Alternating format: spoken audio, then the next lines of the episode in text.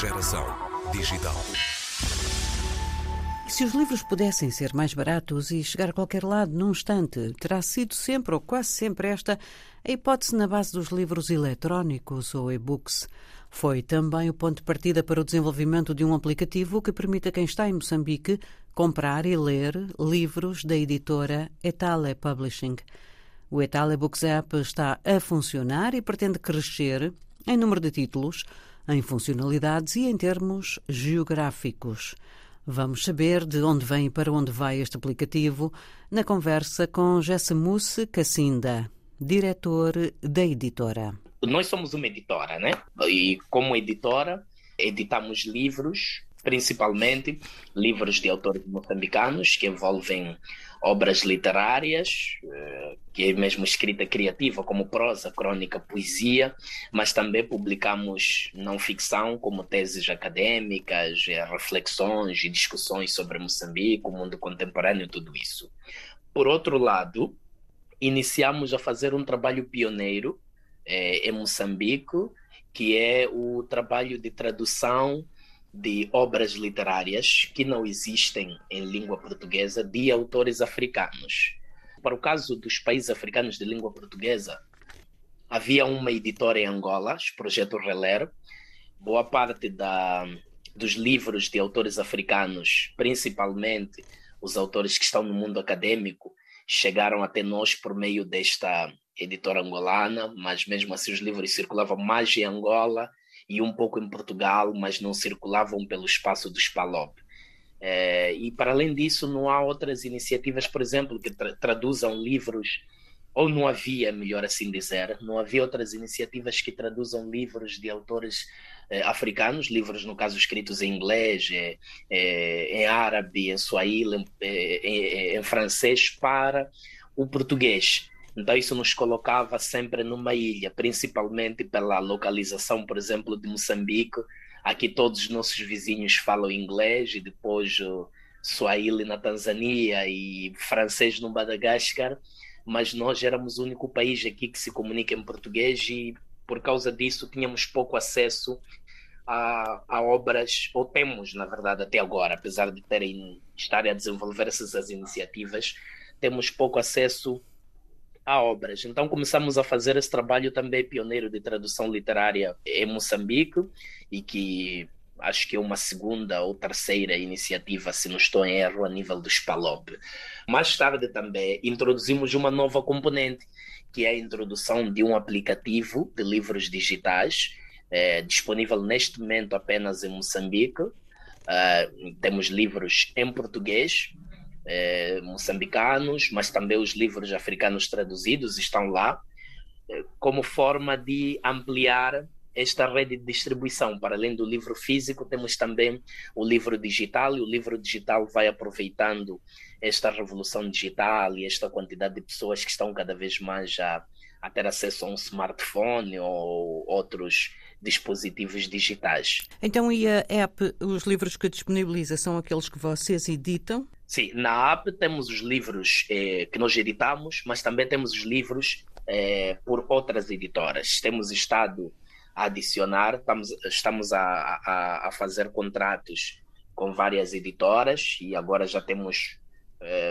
livros publicados por, acho que neste momento são, para além dos nossos, temos livros publicados por três editoras e estamos em negociações para contactar o maior número possível de editoras para ter os seus livros na nossa app. A nível de tecnologia do formato dos próprios livros, adotaram uma que já estivesse disponível? Sim, o... pronto, nos inspiramos nas várias eh, plataformas, uh, sendo que uma delas, já a do Kindle, por exemplo, eh, para além dessa, fomos ver como é que funcionava também uma plataforma na Nigéria, um chamado Bahat Books, e que basicamente pegamos esse modelo e acrescentamos com acrescentamos com outros eh, outros modelos. Ou como é que eu diria? Pegamos esses modelos que já haviam e tentamos implementar as nossas próprias ideias. Uh, o app quer dizer os os usuários do app abrem eles cadastram-se, abrem uma conta.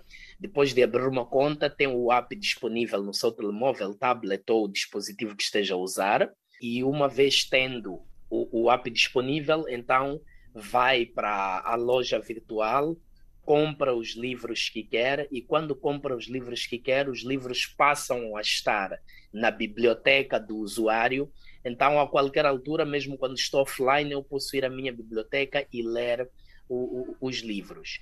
E concebemos para que a app seja visível para o, os livros, no caso, leitura de livros assim, eh, escritos, mas também eh, que seja disponível para audiolivros. Agora estamos na fase do desenvolvimento da tecnologia para o audiolivro, mas também conectamos o nosso app ao nosso canal eh, do YouTube, em que também pode-se ver vídeos. Então, neste momento é uma app de, pode, é uma app de livros, mas para além de livros, ela comporta o áudio e comporta o vídeo e vamos ver como é que isso se desenvolve. E, e diga-me como é que isto se, se, tem estado a desenvolver até agora em termos da receptividade. Vocês já têm muitos leitores, muitos clientes, muitos livros eh, disponíveis neste formato de e-book? Sim, agora já temos na app uh, aproximadamente 30 livros. Acho que esta semana, se publicarmos os dois da semana, vamos ter 30 livros e já temos cerca de 200 usuários.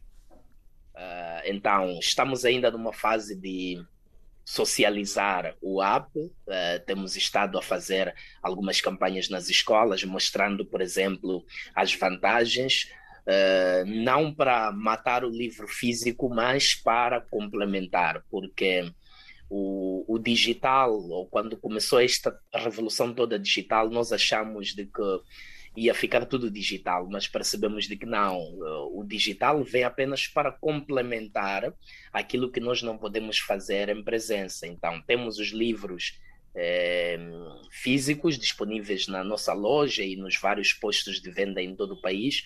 E por outro lado, temos o aplicativo. No caso dos livros no aplicativo, porque o, o, o, o livro no aplicativo não passou pelo processo de impressão. É, manuseamento e, e, toda aquela logística. Então, tem o preço relativamente mais barato em relação ao preço do livro em formato físico.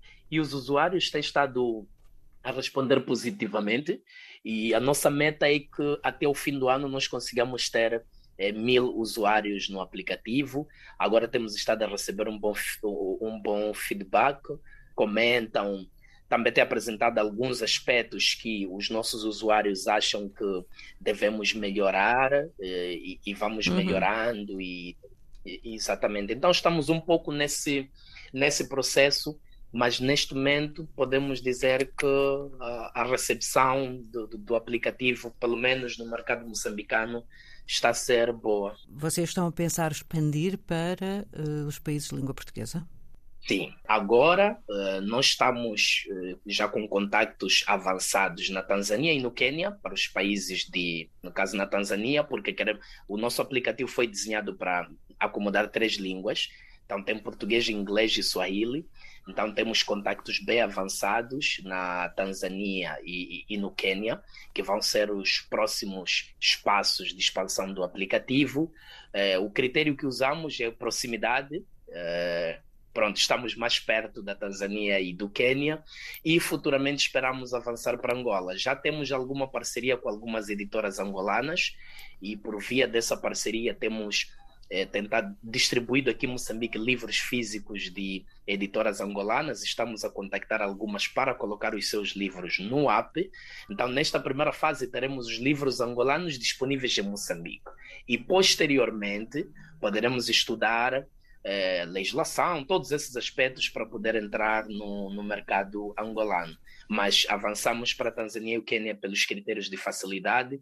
E também, uh, acho que é importante isto falar aqui na rádio, porque os outros países podem compreender, porque, por exemplo, no Quênia, eh, as empresas que eh, promovem o uso de tecnologias para trazer soluções inovadoras para a sociedade, elas têm facilidade de instalação em relação a outros países africanos, incluindo Moçambique, que é o meu próprio país. Uhum. Então, acho que isso também é importante que se fale na rádio, porque eh, os países devem facilitar, eh, porque para, nós temos uma oportunidade em África de aproveitar a tecnologia.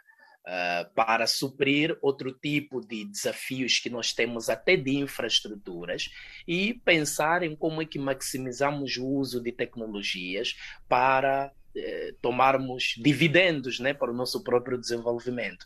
Então, acho que os governos africanos devem pensar numa forma de legislar para facilitar negócios que sejam baseados na tecnologia, como os outros países estão a fazer, e como em África, o exemplo do Quênia eh, é de louvar e acho que é por causa disso que muitas empresas do setor de tecnologia têm estado a ir para o Quênia, porque há, há facilidades legislativas. Jessa Mousse Cassinda sobre a transição digital em África e este caminho da editora, que é agora também uma startup de edição digital. Mas o que é afinal? Etale? Etale é uma expressão em Macua, Macua é uma língua falada no norte de Moçambique, em quatro províncias, tem cerca de 6 milhões de falantes e significa história, conto ou narrativa. Curiosamente, é uma palavra que é emprestada do inglês e que demonstra contactos que existiram em Moçambique, eh, não só entre a população moçambicana e por exemplo, os portugueses, mas também com árabes, eh, britânicos, holandeses, alemães. Então, é um pouco essa ideia de mostrar de que nós sempre vivemos neste espaço globalizado, não é? E vivemos sempre em contacto e a forma como nós olhamos a convivência com os outros povos é de contacto e não necessariamente como de retirada daquilo que são os nossos bens, né? Porque mesmo nós ganhamos alguma coisa nesse contacto com os outros povos.